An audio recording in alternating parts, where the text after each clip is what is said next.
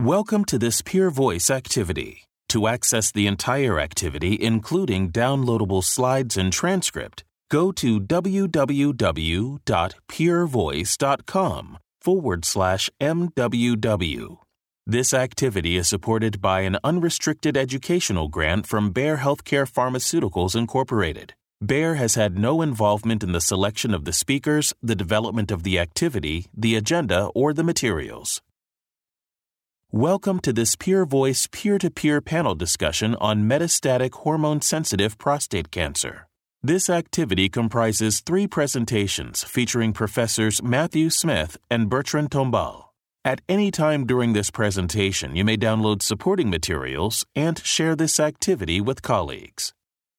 Hello, I'm Dr. Matthew Smith from Harvard Medical School and the Massachusetts General Hospital Cancer Center in Boston, Massachusetts. Welcome to this activity on advances in metastatic hormone sensitive prostate cancer. Joining me in this discussion today is my colleague, Professor Bertrand Tombal from Cliniques Universitaires St. Luc in Brussels, Belgium. Welcome, Bertrand. Hello. Thanks for having me, Matthew. Um, based on results of multiple randomized controlled trials, we now have clear evidence that the addition of either docetaxel or an androgen receptor pathway inhibitor to androgen deprivation therapy improves overall survival compared to androgen deprivation therapy alone. Today, we'll be discussing newer data showing that further intensification of systemic treatment further improves clinical outcomes with an improvement in overall survival uh, using a combination of darolutamide, docetaxel, and androgen deprivation therapy. Let's examine that evidence. Being European, I would choose first the EAU guidelines. They have evolved over the time, and to me, the most important recommendation that was made a few months ago was that we should not offer androgen deprivation monotherapy to patients who presented with metastatic disease uh, either at entry or during uh, recurrence. That was a strong recommendation. Beside that, the guidelines uh, recommend multiple choices uh, docetaxel, abiraterone, enzalutamide, apalutamide. And for the systemic treatment, interestingly, they don't mention any uh, any quote regarding volume, aggressiveness, age of uh, whatever. The only mention to volume is in the recommendation for prostate radiotherapy, which is only recommended in patients whose first presentation is M1 disease and who have low disease uh, volume by CHAARTED criteria. But mostly the most important recommendation is we should stop ADT monotherapy. So Bertrand, do you generally follow the EAU guidelines in your in your practice? Do you agree with the lack of specific guidance as it relates to cancer volume, particularly as it relates to use of docetaxel? to be honest, in, in many situations, we are conflicted between the strong guidelines recommendation and observation from trials, or even simply, uh, you know, regulatory constraints. So there's still kind of an issue here between what guideline says and what clinicians do really in, in, in practice. Also, keep in mind that in Europe, many countries only have access to docetaxel at this point in time. Well, well said. Uh, the guidelines in the United States uh, really mirror very nicely the EAU guidelines. These are the NCCN uh, clinical practice guidelines, which are, are, widely used. And for patients with metastatic hormone sensitive prostate cancer, category one recommendation is ADT plus either uh, an androgen receptor pathway inhibitor, abiraterone acetate, apalutamide, or enzalutamide, or treatment with docetaxel. Here, too, there's no specific distinction based on volume of diseases. NCCN also makes the point about addition of radiation therapy to the prostate primary tumor for patients with low volume uh, M1 disease, uh, in, in, addition to AD, in addition to ADT and intensification with one of those other agents. So, Bertrand, can you, will you summarize the evidence uh, of recent years that's really led to these uh, multiple important advances in the field and, and you know, consistent national treatment guidelines? It started historically with uh, docetaxel. Docetaxel has really become the standard of care in many countries, and I must say, unchallenged in many European countries.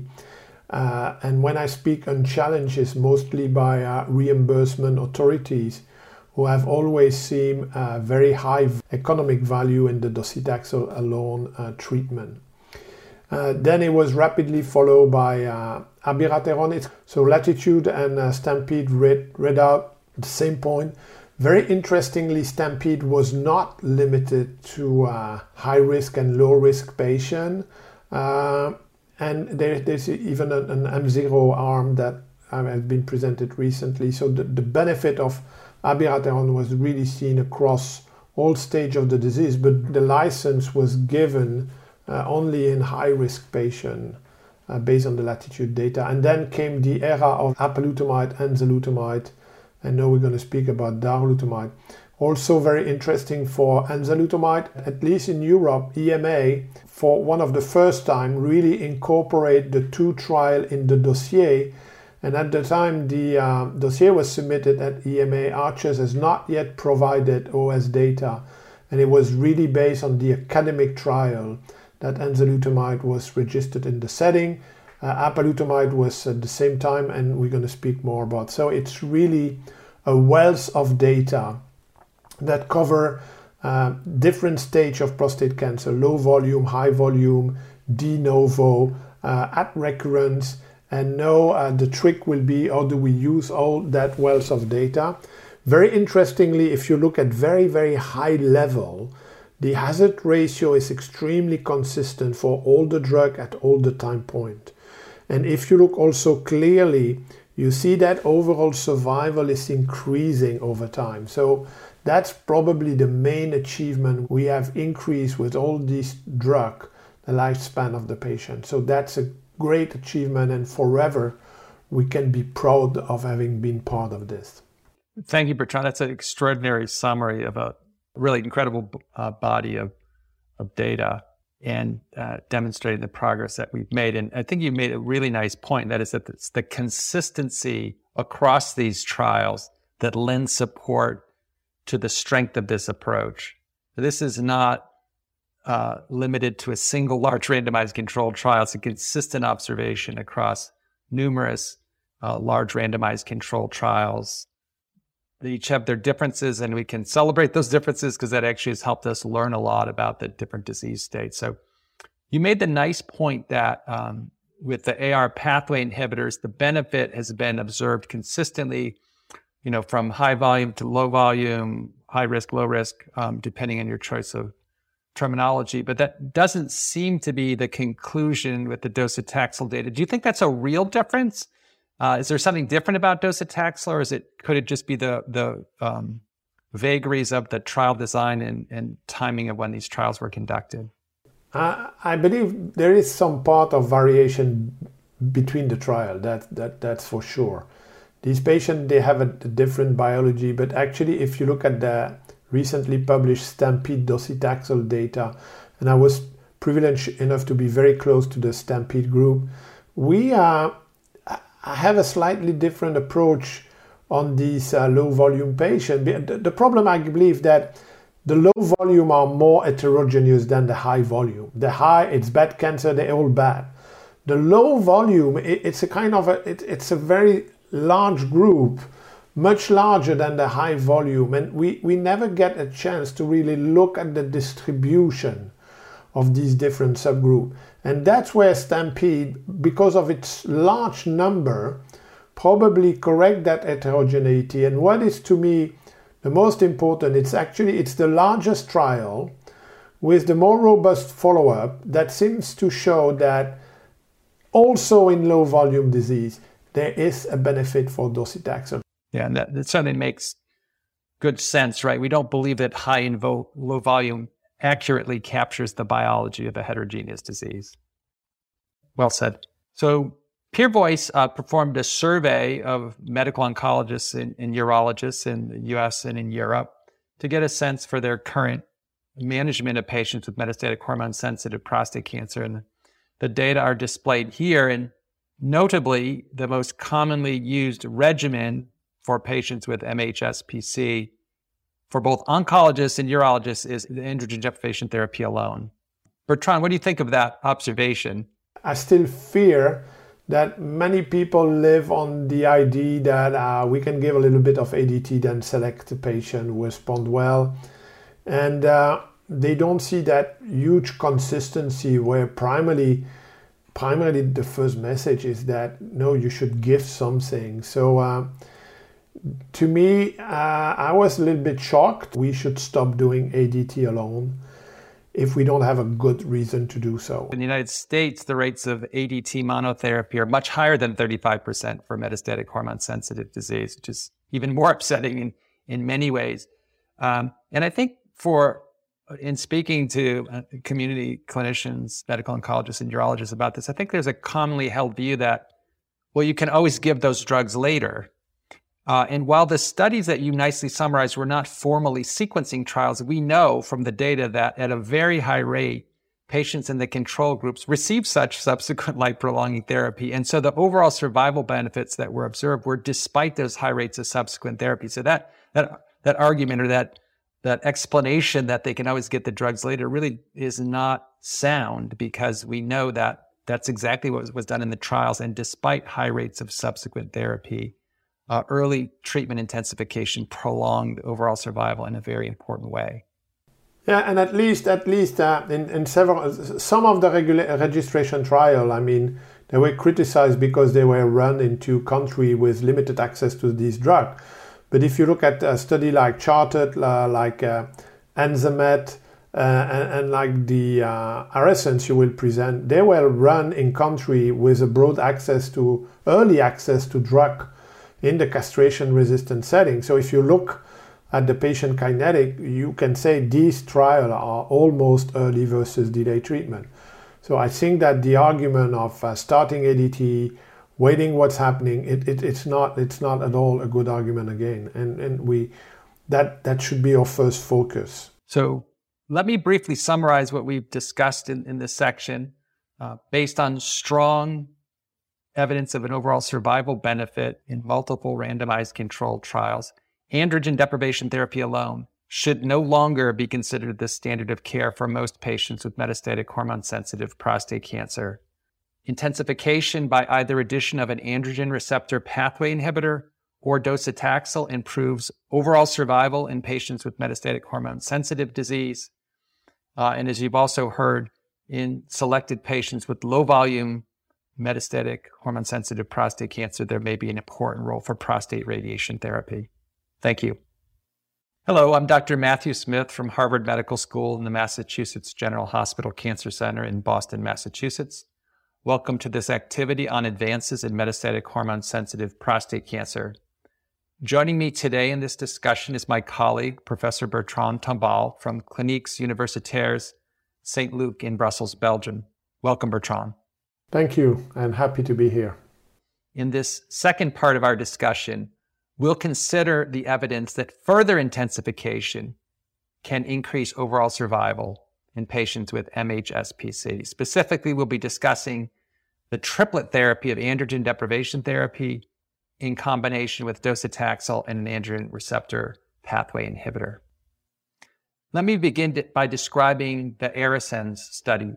So included more than 1,300 patients with newly diagnosed metastatic hormone sensitive prostate cancer and ECOG performance status of zero or one, and who were candidates for treatment with androgen deprivation therapy and docetaxel. The historical context of this study is important because it was designed soon after the first evidence that the addition of docetaxel to androgen deprivation therapy improved overall survival. So the control arm for ARASENS was ADT and docetaxel. Patients enrolled in ARASENS were randomized to either darolutamide or placebo within 12 weeks of starting androgen deprivation therapy, and then patients in both groups received six cycles of docetaxel starting within six weeks of randomization. The primary analysis for ARASENS was pre-specified and event-driven. Uh, it occurred after a total of more than 300 deaths were observed. Compared to placebo, darolutamide significantly improved overall survival. Darolutamide reduced the risk of death by more than 32%. The hazard ratio is 0.68. Importantly, this improvement in overall survival was observed despite a high rate of subsequent life prolonging therapies in the placebo group.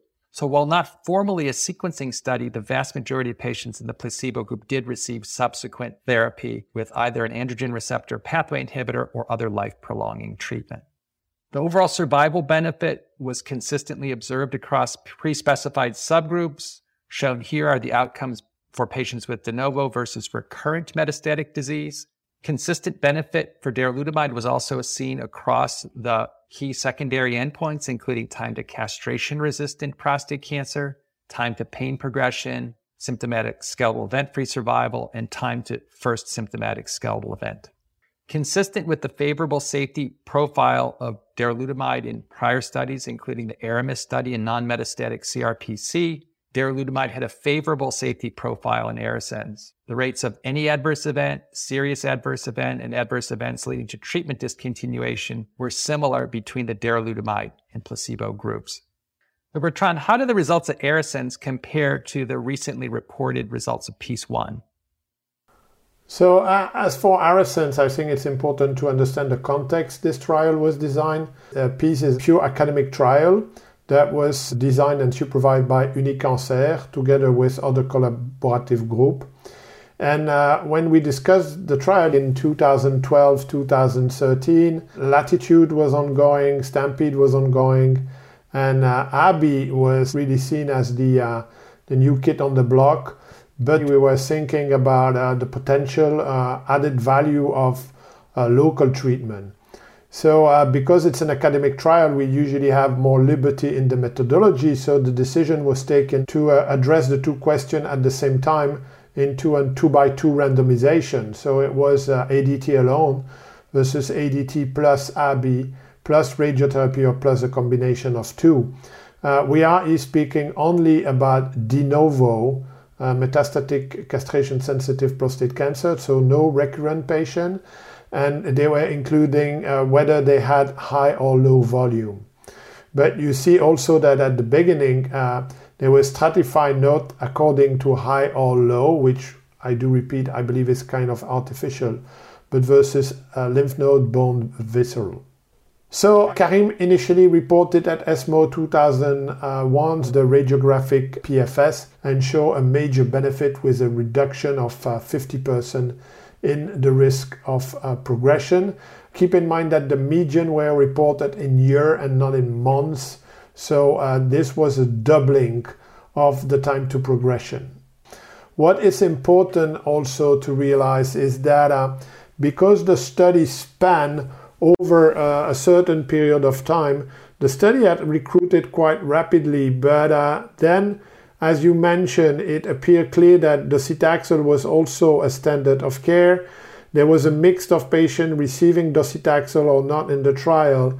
So I think that the steering committee took a very wise decision that was to make uh, docetaxel obligatory uh, for some patients. So basically, uh, there is a whole group of patients who may have received docetaxel or not, but then the, the tail of the trial, the last few hundred patients, would receive ADT plus obligatory docetaxel and then be randomized in the two by two. So that trial actually also uh, assessed a quadruplet therapy with ADT plus docetaxel plus AB plus radiotherapy, which we don't have the result yet. Then Karim also reported the overall survival result and show a benefit in the overall study population, but also, and that's why it resonates more with the uh, ARASENS trial in the ADT plus docetaxel population.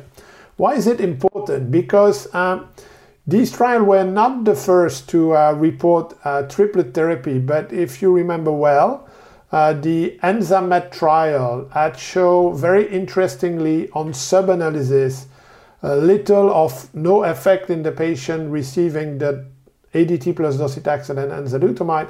And the Titan result at that point in time went also kind of unclear.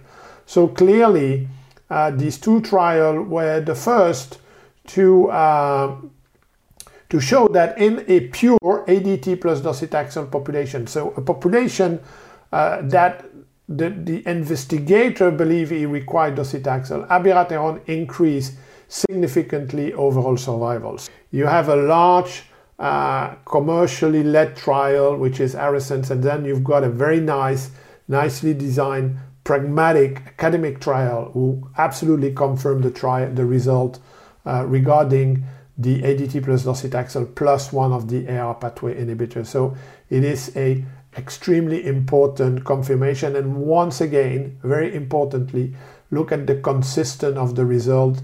We're not speaking about a 5% reduction of the risk of death. We are speaking about very significant uh, benefit in that setting. Based on ARASENS and PEACE 1, uh, is that sufficient information to conclude that the triplet of ADT, docetaxel, and an AR pathway inhibitor is superior to ADT and docetaxel? To me, at least, these two trials together are enough to say that uh, a, a, triplet with ADT plus docetaxel plus an AR pathway inhibitor is better than a doublet with ADT plus docetaxel, and that's extremely important information. Yeah, I completely agree. And further follow up on those other trials, while I'm sure it will eventually be reported, really is unnecessary to make the, to, to reach the conclusion that's already been made here. Those other trials that we're talking about relatively few number of patients. Another important distinction is that the use of docetaxel was at the clinician's discretion. So that creates all kinds of other potential biases. So ARASENS, all the patients received docetaxel, and as, as you nicely described in PEACE one, the latter few hundred patients in the docetaxel cohort were required to receive docetaxel. So that eliminates all the various biases that could confound the results of Enzamet and Titan, for example, on that point. How do you think about which patients should be prioritized for triplet therapy in your practice, Bertrand? I think for, for us, we, we, we, we discuss all these patients in, in MDT. Has it changed my way? Yes. For all those patients, we believe ADT plus docetaxel uh, was the standard of care. We can now give the triplet.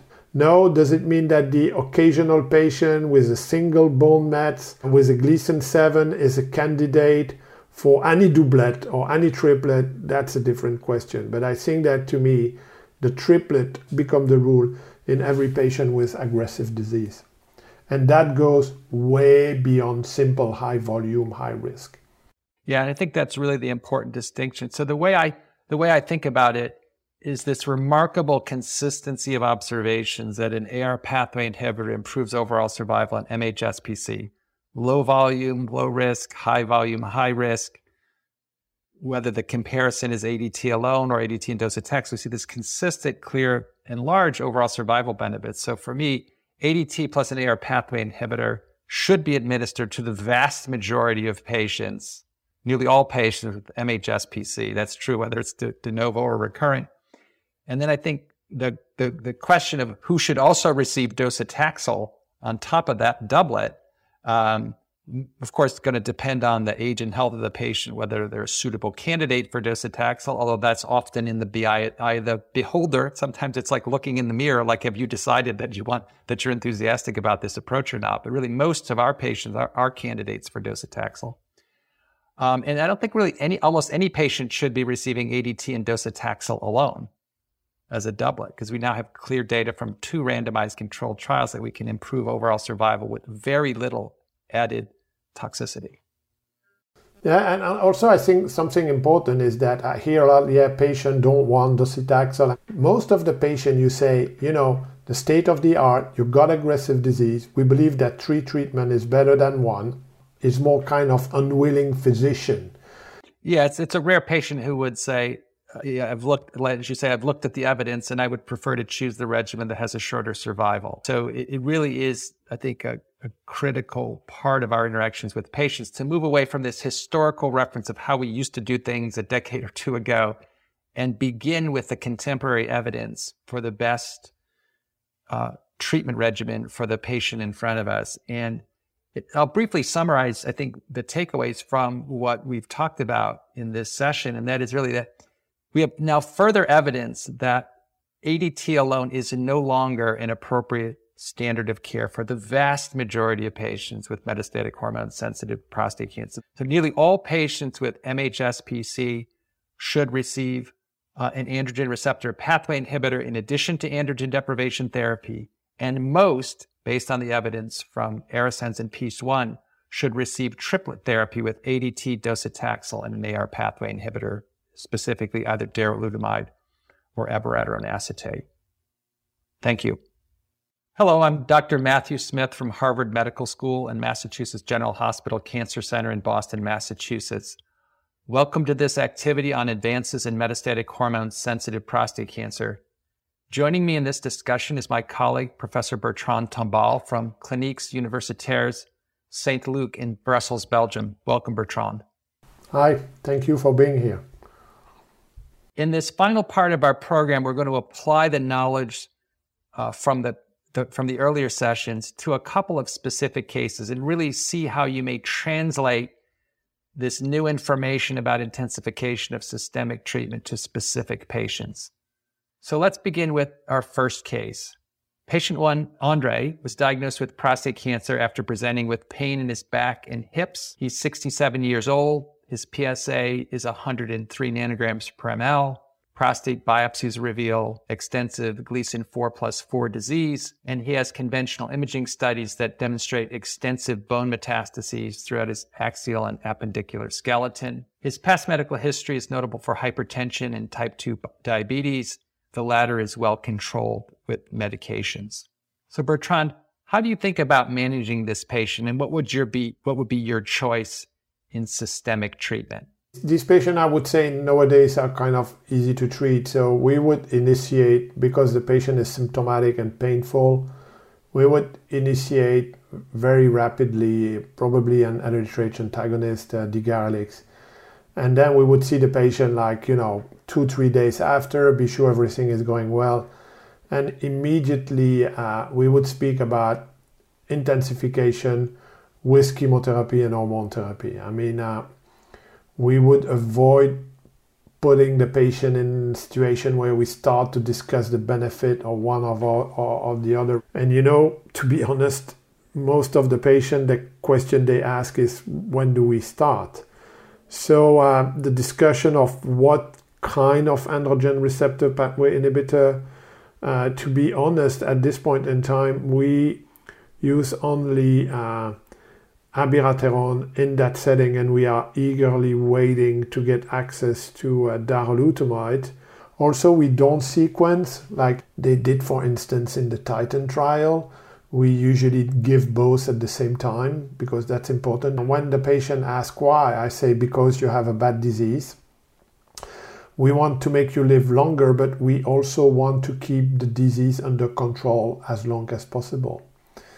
As for the side effect of the treatment, I like to say, because that's one of my main topic of interest, that actually if you look on the long term, the most toxic of all is ADT itself. Because chemotherapy will be kind of a, you know, transient toxicity, easily manageable. And uh, but ADT, we need to do something. You're going to have to exercise. You're going to have to look at your bone marrow, and that's something we always discuss about toxic toxicity of chemotherapy, toxicity of AR pathway inhibitor. But two years down the line, the only toxicity will be the one of androgen uh, suppression. Yeah, well said. And I also like. I think you made a really important point that you really just get on with the treatment. You know, I think there's a misunderstanding from the the study designs that there's some need to delay or wait until you add these these these other drugs. The reason for the timing, for example, in ARASENS, we allowed up to 12 weeks of prior androgen deprivation therapy, is basically to allow for referral to the, from the community into sites where the study was being conducted. There was no intention to delay the initiation of darolutamide in that case. Uh, and similarly, the, the interval between randomization and docetaxel was just to provide investigator and treatment teams flexibility. But I think you're absolutely right. It should be made a priority to get on with the treatment and take some of the drama out of it for, for the patient. We often start, for instance, uh, enzalutamide or apalutamide two, three days before the ADT is given. So we've got that flare protection effect. Docetaxel, it needs like a little bit of organization, you know they need to see the uh, the uh, oncologist. We say we're going to start in two three weeks, but we don't wait months either or two months. We start right away. We we we we have to make these treatments simple and kind of automatic. I agree. We always need to change the terminology. So contemporary androgen deprivation therapy should be considered for in the setting of MHSPC at least, you know, a GnRH agonist or antagonist plus an androgen receptor pathway inhibitor. That is androgen deprivation therapy. ADT alone is is certainly no longer adequate in, in the in the vast majority of patients with this disease. How do you how do you approach um, a situation, say, where a colleague of yours at one of your multidisciplinary clinics said, "Yeah, I know the team's recommendation is triplet therapy, but when I talked to the patient, they really weren't enthusiastic about chemotherapy. And I think we hear a lot of this from, in the United States at least, from both urologists and medical oncologists. How do you address that kind of concern in your practice? That, that I believe the first is to understand why, why that fear. We don't do that many times, but when somebody say, I don't want that, we say, what's your fear? And I think that we, we had a huge time to uh, study about fear and misconception when you speak about the COVID vaccine. You know, many people say, I don't want a COVID vaccine. And then you say, why? And then many times people need to be reassured. Like uh, a few days ago, I, I, I met a patient who said, you know, I'm not too much into chemotherapy.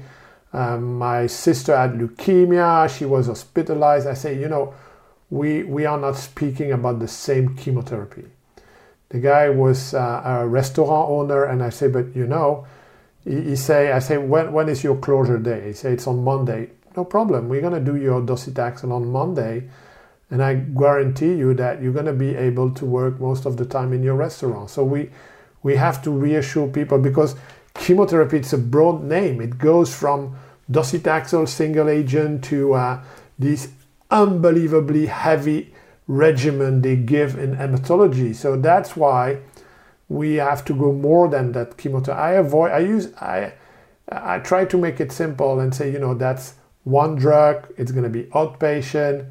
Yeah, I agree. Very very nicely said.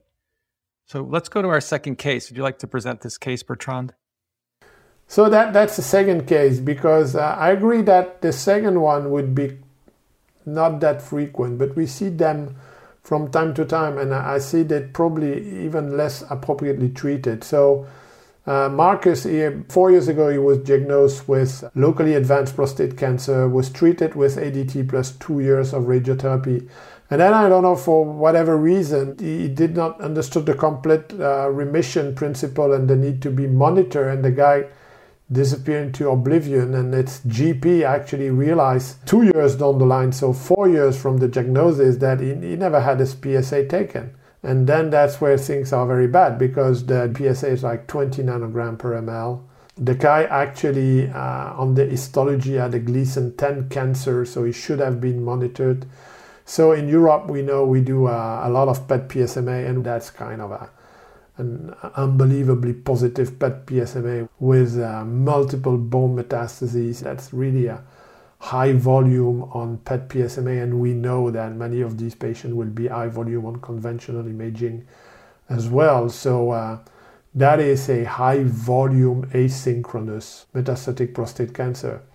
Uh, the guy is still well. He's got like a slightly elevated creatinine mild hypertension and dyslipidemia, which are perfectly uh, covered by a statin and uh, and a uh, antihypertensive drug. So, what, what what would you do for that patient, Matthew? Yeah, so th- this is a patient who would have been included in the ARASENS trial. Uh, we did not require de novo metastatic disease, and about 14% of patients had recurrent metastatic disease. Um, and we also included patients regardless of tumor volume. The analyses by high volume, low volume, high risk, low risk will be forthcoming in ARASENS. Those analyses have not been done yet, but we, we have seen the data that the benefit of the triplet therapy is consistent for both de novo and recurrent metastatic disease. And in a lot of ways, I worry about this patient more than our first patient um, because we know something about the tempo of his disease. Despite intensive appropriate therapy for high risk localized disease, he rapidly progresses uh, with you know with widespread metastatic disease in, in a couple of years off of ADT. Uh, and even if he was would have been classified as low volume, I'd still be worried about the distinct unfavorable biology of his cancer.